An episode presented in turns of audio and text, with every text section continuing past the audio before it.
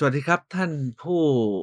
ฟังที่ติดตามรายการเที่ยวมีเรื่องกับหมอบัญชาทางไทย PBS Podcast ซึ่งตอนนี้เดินมาถึงตอนที่ 28 แล้วก็ 7 สัปดาห์พอดี นัดนี้กำลังจะสงกรานถ้าหากว่าท่านตามครั้งที่แล้ว ผมก็ไปล่องเรือแม่น้ำเจ้าพระยานะครับ ออกเข้าไปคลองบางกอกน้อยออกมาจากคลองบางกอกน้อย ก็ต้องไปวัดแจ้ง วันนี้เราไปปีนพระปรางวัดแจ้ง แล้วก็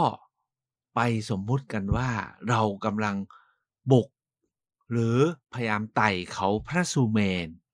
ซึ่งเป็นหมุดหมายสำคัญของสยามประเทศด้วยกันครับ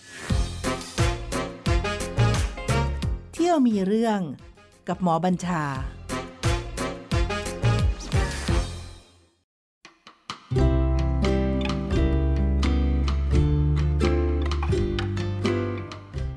ท่านผู้ฟังทราบไหมครับว่า ในโลกนี้เวลาเขานึกถึงประเทศไทยเนี่ยเขานึกถึงอะไรบ้าง บางคนบอกว่านึกถึงต้มยำกุ้งนะครับ บางคนนึกถึงโน่นนี่นั่น แต่มีสิ่งหนึ่งซึ่งเป็นสัญลักษณ์ของประเทศไทยมานานมาก และทุกวันที่ก็ยังเป็นสัญลักษณ์ของประเทศไทยอยู่ ก็คือ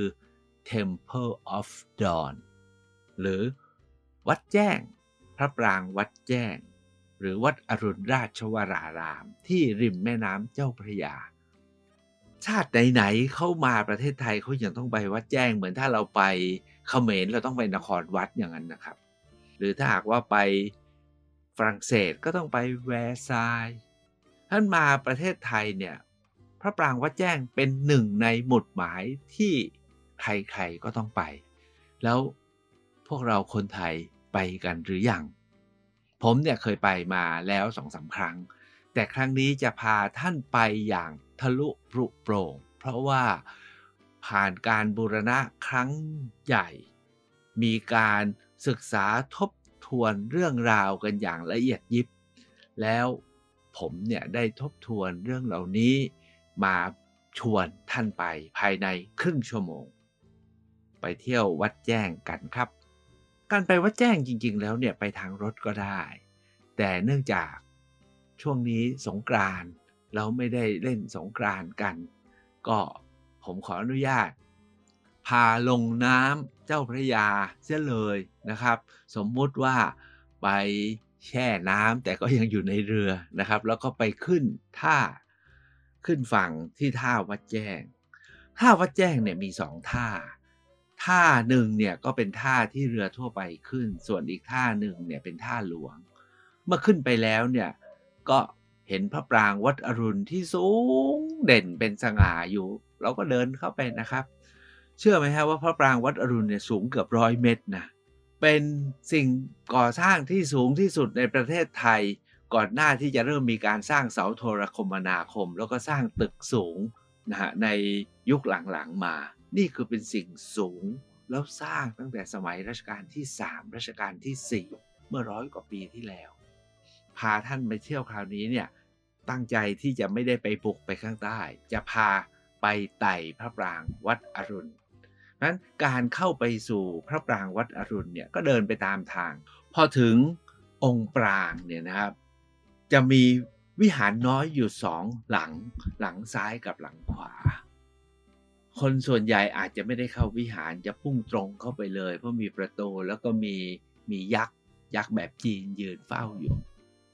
วันนั้นเนี่ยผมเนี่ยมาแล้วก็อยากจะไปให้ครบ แล้วก็พาชวนท่านไปก็ต้องไปกันให้ครบ ก็ไปเข้าที่วิหารน้อยฝั่งซ้าย ซึ่งผมถือว่าเป็นจุดที่ทุกท่านควรเข้าไป เพราะว่าวิหารน้อยฝั่งซ้ายเนี่ยมีความสำคัญสองอย่าง เพราะที่นี่เป็นที่ที่เคยประดิษฐานพระแก้วมรกตตอนที่พระเจ้ากรุงธนบุรี พระเจ้าตากสินท่านใช้คำว่าฟื้นเอกราชให้กับชาติไทย แล้วท่านก็ให้สร้างพระราชวังอยู่ข้างๆกับวัดอรุณแห่งนี้ โดยใช้ป้อมวิชัยประสิทธิ์เนี่ยเป็นขอบเขตของวัง แล้วก็วัดเนี้ยเป็นวัดจริงๆ วัดอรุณเนี่ยหรือวัดแจ้งเนี่ย เป็นวัดที่มีมาก่อนนะครับเขาเรียกวัดก่อเอ่อบางคนบอกว่า เพราะพระเจ้าตากสินเนี่ยท่านมาถึงที่นี่พอดีแจ้งก็เลยเรียกชื่อวัดนี้ว่าวัดแจ้ง แต่จริงๆแล้วเนี่ยเขาบอกว่าชื่อวัดแจ้งเนี่ยเรียกกันตั้งแต่สมัยอยุธยาแล้ว แต่พระองค์ท่านเนี่ยสร้างวังอยู่ข้าง ท่านก็เลยรวมเอาวัดแจ้งเนี่ยถือเป็นวัดในวังด้วย เหมือนกับวัดพระศรีสันเพชรที่อยุธยาเหมือนกับวัด พระศรีรัตนศาสดาราม หรือวัดพระแก้วของกรุงเทพ เพราะฉะนั้นเมื่อท่านสร้างวังมาครอบเนี่ยแล้วตอนนั้นเนี่ยเจ้าพระยามหากษัตริย์ศึกเพิ่งกลับมาจากศึกลาวนะก็เชิญพระแก้วมาด้วย ก็มาประดิษฐานไว้ที่นี่ พระแก้วเนี่ยเพิ่งจะย้ายออกจากโบสถ์น้อยวิหารน้อยนี้ ก็เมื่อรัชกาลที่หนึ่งท่านย้ายกรุงไปอยู่ที่ฝั่งกรุงเทพแล้วก็สร้างวัดพระแก้ว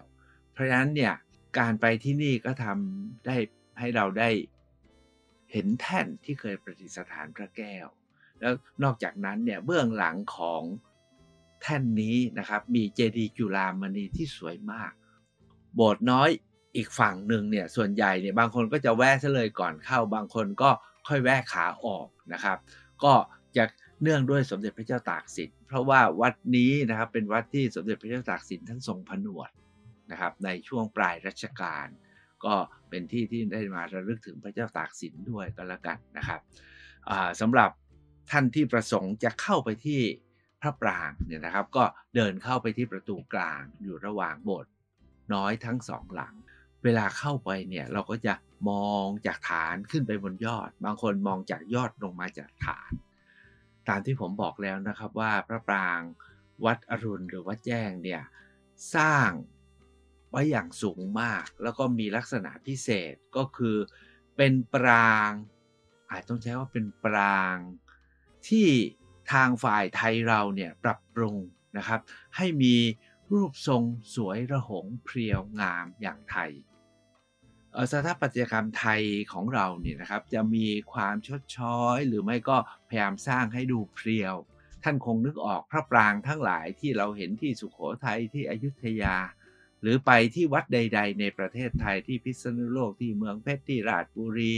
นะครับ หรือที่พนมรุ้งบุรีรัมเนี่ยองค์ปรางเนี่ยนะครับจะป้อมเหมือนกับฝักข้าวโพดแต่พระปรางวัดอรุณเนี่ยจะดูเป็นจอม ยอดแหลมสวยอีกแบบหนึ่ง อันนี้เป็นลักษณะพิเศษ แล้วถ้าท่านทำความเข้าใจเนี่ยนะครับโดยคำอธิบายทั่วไปเนี่ยเอาแบบคร่าวๆแล้วกันว่า ยอดเจดีย์ ระปรางวัดอรุณเนี่ยเป็นพุทธปรางไม่ใช่เป็นปรางแบบฮินดูนะครับ แล้วก็มีการสร้างองค์ประกอบให้เรามีความเข้าใจเนี่ยเอาว่าเฉพาะองค์ปรางเนี่ยครับมีสัญลักษณ์เป็น 3 ชั้นด้วยกันคร่าวๆนะครับ เอาหมุดหมายก็คือรูปปูนปั้น เป็นรูปยักษ์รอบฐานล่าง สูงขึ้นไปเป็นรูปกระบี่ก็คือลิง นะครับ แล้วสูงขึ้นไปเนี่ยก็เป็นรูปเทวดาเป็น3ชั้นเพื่อสะท้อนถึงเรื่องของภพภูมิทั้ง3จากภพภูมิที่เป็นยักษ์อสุรกายนะครับ ขึ้นมาเป็นสัตว์แล้วก็เป็นเทวดาเป็นมนุษย์นะฮะแล้วก็เป็นเทวดา สูงขึ้นไปนะครับ ที่มีซุ้มที่ไม่ถึงยอดปรางนะครับ ก็จะมี ช้างเอราวัณโผล่หัวออกมา แล้วก็มีพระอินทร์ทรงอยู่ก็นี่คือขึ้นไปสวรรค์ชั้นสูงขึ้นไปเรื่อยๆ แล้วยอดสุดขององค์พระปรางเนี่ยนะครับ มีนกผสูนแต่ปลายสุดเนี่ยนะครับมีชดามงกุฎประดิษฐานอยู่บนยอดซึ่งเป็นหนึ่งเดียวด้วย ถ้าเราเข้าไปดูพระปรางที่วัดอื่นๆเนี่ยก็จะเป็นนกกระสูนแต่นี่มีชดามงกุฎอยู่ยอดด้วย ทั้งหมดนี้เนี่ยสะท้อนถึงเรื่อง ภพภูมิหรือสภาพ ผมใช้คำว่าสภาพแล้วกันสภาพของชีวิตจิตใจของมนุษย์เรา ผมขอตีความตามที่ผมถนัด แล้วผมรู้สึกว่าถ้าเราพูดว่าเป็นเกิดมาใหม่เป็นอสุรกาย เกิดมาใหม่เป็นสัตว์นะฮะเป็นมนุษย์แล้วก็เป็นเทวดาต้องรออีกสักชาติหนึ่ง แต่จริงๆเนี่ยพบเนี่ยมาจากคำว่าภาวะ เอาง่ายๆก็คือมองเข้าไปเนี่ยผมไม่คิดถึงชาติหน้าชาติไหน ผมก็คิดทันทีเกิดมาเป็นมนุษย์ ผมก็ต้องไม่อยู่เป็นอสุรกายใช่ไหมไม่ไม่เป็นยักษ์แล้วไม่เป็นดิรัจฉาน เป็นมนุษย์ แล้วทำดีเพื่อเป็นเทวดาแล้วก็ไต่ไปให้สูงยิ่งขึ้นไปให้ได้นะครับ ส่วนจะไปถึงชั้นเลยปลายยอดเนี่ยก็ที่เราเรียกว่าบางท่านบอกว่าปลายยอดสุดก็คือนิพพานเนี่ยได้หรือไม่อย่างไรก็อยู่ที่เราจะฝึกฝนและพัฒนาปฏิบัติเอา นี่ก็คือพระองค์ปราง หรือที่เราเรียกว่าเป็นเขาพระสุเมนหรือเป็นศูนย์กลางของทวีปที่มนุษย์เรามาอยู่ โดยรอบเนี่ยนะครับของพระปรางวัดอรุณเนี่ยนะครับที่สี่มุมเนี่ยนะครับมีปรางบริวารอยู่สี่องค์ ปรางบริวารนนี้เนี่ยครับท่านบอกว่าเหมือนกับสี่ทวีป แล้วก็พื้นโดยรอบของรอบพระปรางวัดอรุณเนี่ยหรืออาจจะเลยมาจนถึง พื้นที่ประเทศไทยหรือกรุงเทพธนบุรีหรือเมืองนครที่ผมอยู่นะครับ ถือว่าเป็นมหานาทีสีทันดอนที่พวกเราเนี่ยก็ไหว้วนกันนะครับแต่ที่น่าสนใจก็คือว่าทั้ง 4 ด้านขององค์ปรางนะครับ มีมณฑปอยู่อีก 4 องค์นะครับมณฑป4องค์นี้เนี่ยนะท่านสร้างเป็นหอพระ มีพระพุทธรูป 4 ปางอยู่ก็คือปางประสูติปางตรัสรู้ปางปฐมเทศนา แล้วก็ปางปรินิพาน เพื่อย้ำว่านี่ก็คือพุทธปรางนะครับ แล้วก็มีพระพุทธเจ้า มาแสดงมาโปรดอยู่ผ่านสี่ปางที่อยู่ในบนดบ เวลาเข้าไปเนี่ยนะครับ ผมบอกแล้วเราจะมาปีนพระปราง ท่านทั้งหลายอย่าแค่เดินวนอยู่ข้างล่าง ถ้าอยู่วนอยู่ข้างล่างก็อยู่ในภพภูมิอสูรหรืออยู่ในมหานาทีสีทันดอนต้องไต่ขึ้นไปให้ได้นะครับ จะมากจะน้อยเนี่ยจริงๆเนี่ยทุกวันนี้เขาอนุญาตให้ไต่ได้ 2 ชั้นนะครับ ขึ้นไปที่ชั้นที่เป็นลานพนักสำหรับไปที่มณฑปก็ดูพระพุทธรูปที่อยู่ในมณฑปท่านประดิษฐานไว้งามส่วนใหญ่คนอาจจะไม่ได้ดู เพราะมัวติดใจยักษ์ติดใจลิงนะครับ แล้วติดใจเทวดา ถ้าไปอยู่ที่ชั้นพนักนั้นแล้วก็ขึ้นไปอีกนิดหนึ่งครับก็จะเป็นระเบียงเพื่อจะเดินเวียนประทักษิณได้ ชั้นนี้แหละครับ เป็นที่ที่อยากจะเชิญให้ทุกท่านอย่างน้อยเนี่ยเดินวนสักรอบหนึ่งจะสวดอิติปิโสหรือไม่สวดก็ให้เจริญไตรสรณาคมนึกถึงพระพุทธพระธรรมพระสงฆ์ก่อนที่จะมองไปให้ไกล ณจุดนี้ท่านมองลงไปข้างล่าง ถึงเบื้องล่าง ถ้าว่ากันไปคือเป็นสภาพที่เรามีชีวิตอยู่พอมาอยู่เบื้องบนเนี่ยเหมือนกับเราอยู่ในภพภูมิหรือมีสภาพชีวิตหรือจิตใจที่สูงขึ้น เราจะรู้สึกลมมาปะทะเย็นสบายมองไปเนี่ยไกลนะครับ เวลาเราอยู่ในที่ที่โล่งกว้างเนี่ยจะเห็นจะรู้สึกอิสระแล้วก็สบายนั้นอยากจะให้ท่านปีนขึ้นไป ส่วนบันไดที่ปีนสูงขึ้นไปจนถึงชั้นที่ พระอินทร์ทรงช้างเอราวัณเนี่ยเขาไม่ให้ขึ้นแล้วก็อยากขึ้นเลยครับเพราะขึ้นไปแล้วคงจะอันตรายด้วย แล้วก็อาจจะทำให้เกิดความเสียหายได้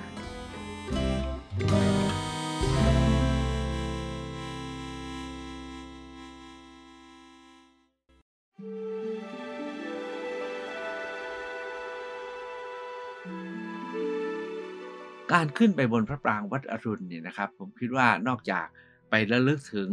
สิ่งที่ผมนำเรียนว่าด้วยเรื่องของขอบพระสุเมน หรือว่าสภาพชีวิตและจิตใจของเราแล้วนึกถึงพระพุทธเจ้าแล้ว ไหนๆนะฮะก็ต้องไปดูสิ่งที่เรียกว่าเป็นเอกลักษณ์ที่สุดของวัดอรุณก็คืองานประดับกระเบื้อง งานประดับกระเบื้องของวัดอรุณนะครับของพระปรางวัดอรุณจริง ๆ แล้วเกือบทุกอย่างโบสถ์วิหารหอระฆังก็ ใช้เทคนิคนี้นะครับ ก็คือเทคนิคเทคนิคประดับกระเบื้อง ผมเพิ่งได้เรียนรู้ว่าการประดับกระเบื้องที่วัดอรุณเนี่ยนะครับ มี 4 ชนิดของการประดับกระเบื้อง แบบที่ 1 ก็คือ เอาถ้วยชามมาแปะเป็นใบๆเลย น่าตื่นเต้นนะครับ เรายังเห็นชามเบนจรงของเก่าจริงอยู่เต็มไปหมดเลยนะครับ แต่ละใบเนี่ยมีมูลค่ามหาศาลแต่ที่นี่ก็ ติดประดับให้เราได้เห็นได้ แบบที่สองเนี่ยนะครับเป็นการสั่งทำกระเบื้องมาเป็นใช้คำว่ามาเป็นรูปลักษณะเลย เพื่อที่จะมาปิดประดับสำหรับองค์ปรางเนี่ยเราพบน้อยนะครับ เพราะที่มาเป็นชิ้นเนี่ยมักจะอยู่ที่พระอุโบสถและพระวิหาร แต่องค์ปรางเนี่ยที่โดดเด่นที่สุดก็คือกระเบื้องเป็นชิ้น ซึ่งมีทั้งแบบเป็นกระเบื้องแล้วมาตัดให้เป็นชิ้น เป็นชิ้นกลีบดอกไม้ เป็นชิ้นใบไม้ หรือเป็นชิ้นลำต้นไม้ หรือเป็นชิ้นอะไรก็ตามนะครับ หรือเป็นสร้อยสังวานของยักษ์ของกระบี่ของเทวดา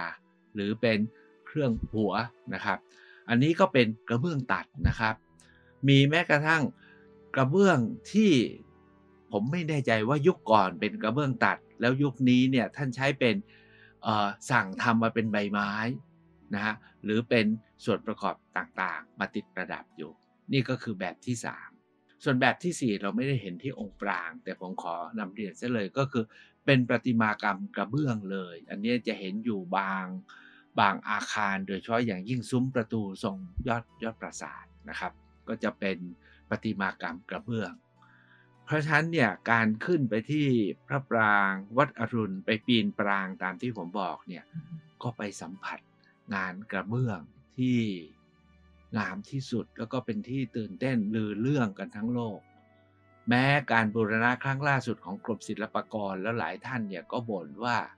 ด้อยความงามลงไป แต่ยังไงนะครับ ก็ยังมีคุณค่า จากปราง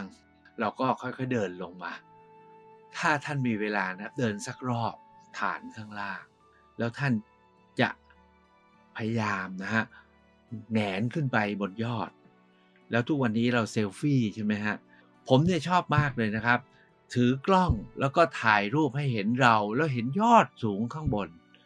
ส่วนใหญ่เวลาเราจะถ่ายเราจะถ่ายแต่กับฐานกับตีนธาตุผมอยากจะชวนท่านว่าถ่ายให้ติดยอดครับ เพื่อ เป็นหมุดหมายเป็นเครื่องเตือนใจว่าเราจะไปกันให้ถึงยอด ไม่ใช่ไต่อยู่แต่ที่รอบๆ แล้วก็วนอยู่ในในห่วงมหันนบนะครับ ผมเนี่ยชอบมากแล้วก็ถ่ายไว้หลายรูปเลยสำหรับภาพตัวเราที่พระปรางวัดอรุณ แล้วก็ขึ้นไปเห็นยอดนะครับ สวยต้องใช้คำว่าสวยจริง ๆนะครับ จากพระปรางเนี่ยหลายท่านก็บอกว่าอิ่มแล้ว พอใจแล้วนี่คือที่สุด อยากจะบอกว่า อย่าเพิ่งครับ ยังมีที่สุดอีกอย่างน้อย 1 2 3 4 จุด ที่ไปวัดอรุณแล้วไปวัดแจ้งแล้ว อย่าพลาดโอกาส ถ้าหากว่าท่านตกลงที่จะไปต่อ ถ้ากลับก็เดินออกมาที่ประตูหน้าที่เข้าไปนะครับ แต่ถ้าไปต่อเนี่ย ออกไปทางประตูด้านหลังครับ พอพ้นประตูด้านหลังเนี่ยจะเจอพระวิหาร แห่งวัดอรุณ ซึ่งมีความงามพิเศษของพระวิหารที่ผมอยากจะชวนนะครับ ก็คือ 1. พระวิหารนี้นะครับผนังเนี่ยเป็นกระเบื้องแผ่นเหมือนกับที่เราบุผนังทุกวันนี้แต่กระเบื้องแผ่นเนี่ยสีลวดลายเนี่ย สวยมากเหลืองสดนะครับ มีสีชมพูมีสีเขียว และมีรูปเทพพนม อาจจะพูดว่านี่ก็คืออีกหนึ่งเดียวในโลกด้วยก็ได้นะครับ แล้วถ้าหากว่าท่านไปที่โถงหน้าวิหารนะฮะพระวิหารหลวงเนี่ยมององค์ปรางวัดอรุณอยู่ในกรอบของโถงหน้าเนี่ยสวยมาก ผมเนี่ยถ้าไม่รีบนะผมจะนั่งชมอยู่ตรงนั้นน่ะ สักพักใหญ่ ๆ ต่อจากพระวิหารเดินเลยไป ก็จะเห็นหอพระพุทธบาท หอพระพุทธบาทที่วัดอรุณเนี่ยทำเป็นแบบจีนนะครับ จุดเด่นที่เห็นและเตะตามากที่สุดก็คือ ภาพดอกไม้ร่วงนะฮะซึ่งสั่งทำมาเป็นกระเบื้องเป็นชิ้นๆ เป็นรูปดอกไม้ร่วงเลยนะครับ คงนึกฉากออกนะว่า ฉากดอกไม้ร่วงเนี่ยเป็นฉากสำคัญมากในพระพุทธประวัติ เมื่อครั้งทรงประสูติทรงตรัสรู้ ทรงแสดงปฐมเทศนา แล้วก็ทรงเสด็จดับขันธปรินิพาน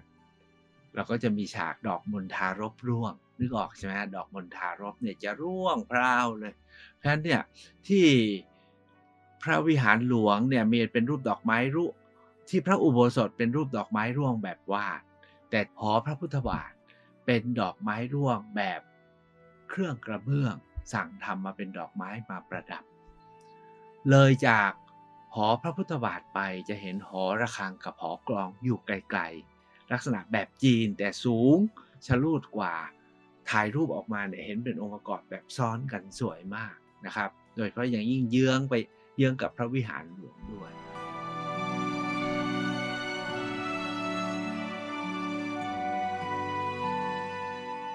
สิ่งที่สุดของวัดอรุณที่ไม่อยากให้ท่านหยุดอยู่เพียงเท่านี้ก็คือพระอุโบสถ พระอุโบสถวัดอรุณเนี่ยนะครับ ตอนผมโผล่เข้าไปในระเบียงคดนะพระวิหารคดจริงๆพระวิหารคดเนี่ยสมเด็จกรมพระยานริศเนี่ยท่านทรงตรัสไว้นะฮะว่า เป็นพระวิหารคดที่งามมาก หน้าบันทางเข้าด้านหน้าเนี่ยทำเป็นรูปนารายณ์ทรงสุบรรณนั้นนารายณ์ทรงครุฑแต่จุดเด่นของพระวิหารคดเนี่ยนะครับ ที่ผมชอบมาก ๆ ก็คือ ตลอดพระวิหารเนี่ยนะครับที่มีเรียกว่ามีพระนะฮะพระที่นั่งรายอยู่รอบเนี่ยมีภาพจิตรกรรมฝาผนังสีแบบจัดจ้าน สีเหลืองจัดจ้านมากนะครับ สวย สวยอีกแบบหนึ่งแม้จะมีสภาพที่เรียกว่าชำรุดแล้วก็ลอกบ้าง แต่ก็สวย เลยจากพระวิหารคดเข้าไปเนี่ย ผมเนี่ย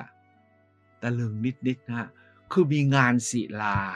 จำนวนมาก อยู่เต็มลาน พระอุโบสถ ทั้งรูปสัตว์วางเรียงเป็นตับ รูปบุคคลมีอยู่เป็นร้อยนะครับ แล้วก็มีรูป เรียกว่าเสนาบดีฝ่ายบุญนะครับ ทั้งหมดนี้มาจากเมืองจีน มีแม้กระทั่งเจดีย์มีแม้กระทั่งเสาธงศิลาเครื่องอับเฉาจากเมืองจีนทั้งนั้นนะครับ มีเป็นร้อยๆเลยแหละครับ หลังจากดูพวกนี้เสร็จนะครับ ก็ไปงงกับเสาที่หน้าลานขึ้นไปที่พระอุโบสถ เสาที่มีรูปหัวเม็ดก็เรียกหัวเม็ดนะครับ ก็เป็นหินแกะสลัก นะครับ แบบเดียวกับหินจากเมืองจีนแต่แกะสลักเป็นลายไทย แล้วถ้าหากว่าไปตอนที่แดดกำลังสวยนะครับ แดดสาดไปสะท้อนแล้วเกิดเงาเกิดเหลี่ยมจะถ่ายรูปออกมาสวยมากๆ งานศิลาที่เด่นอีกอย่างหนึ่งของพระอุโบสถของวัดอรุณก็คือ ซุ้มเสมา ท่านใช้หินอ่อน ผมไม่รู้ว่าหินอ่อนที่ไหน บางคนบอกว่าหินอ่อน มาแถวแถวสระบุรี เพราะเหมือนกับที่พระพุทธบาทสระบุรี แต่เอาว่างานแกะซุ้มเสมาเป็นหินอ่อนเนี่ย แกะแบบแกะละเอียดเหมือนละเอียดแล้วงามอะไม่ถึงกับยิบแต่ว่างามลงตัว ท้ายสุดนะครับเอ่อก็ต้องเข้าไปในพระอุโบสถนะครับ ตอน พระอุโบสถเนี่ยมีจุดสามอย่างที่ถ้าไปแล้วไม่ให้พลาด พอเข้าไปถึงเนี่ยคือพระประธาน กล่าวกันว่าพระประธานของพระอุโบสถเนี่ยนะครับแบบปั้นเนี่ยโดยล้นเกล้ารัชกาลที่สองแต่องค์จริงเนี่ยใหญ่มากตั้งอยู่บนฐานชุกชี ชื่อว่าพระพุทธธรรมมิสราชโลกธาตุดีลก ก็เอาว่า ระดับนี้แล้วงามไม่รู้จะพันนายังไง แต่ที่ผมอยากจะพันนาเป็นพิเศษก็คือ มีซุ้มพระยอดปรางอยู่ที่ผนังด้านหน้าของพระอุโบสถ ตอนแรกเนี่ยผมดูเนี่ยผมนึกถึง เอ๊ะนี่รูปเเทพอะไรนะครับ แต่พอไปดูอ๋อเป็นพระพุทธรูปทรงเครื่องครับเเป็นงานไม้ที่กล่าวกันว่าวิจิตรมากที่สุดชิ้นหนึ่ง ของประเทศไทย แต่ที่วิจิตรสุดๆเนี่ยอยู่ที่หน้าบันของพระอุโบสถ ท่านทำเป็นรูปพระนารายณ์ทรงพระขัน แล้วก็กำลังลอยตัวกำลังเยื้องย่างออกมา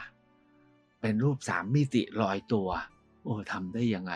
เพราะฉะนั้นเนี่ยเวลาจะออกจากพระอุโบสถเพื่อจะออกไปที่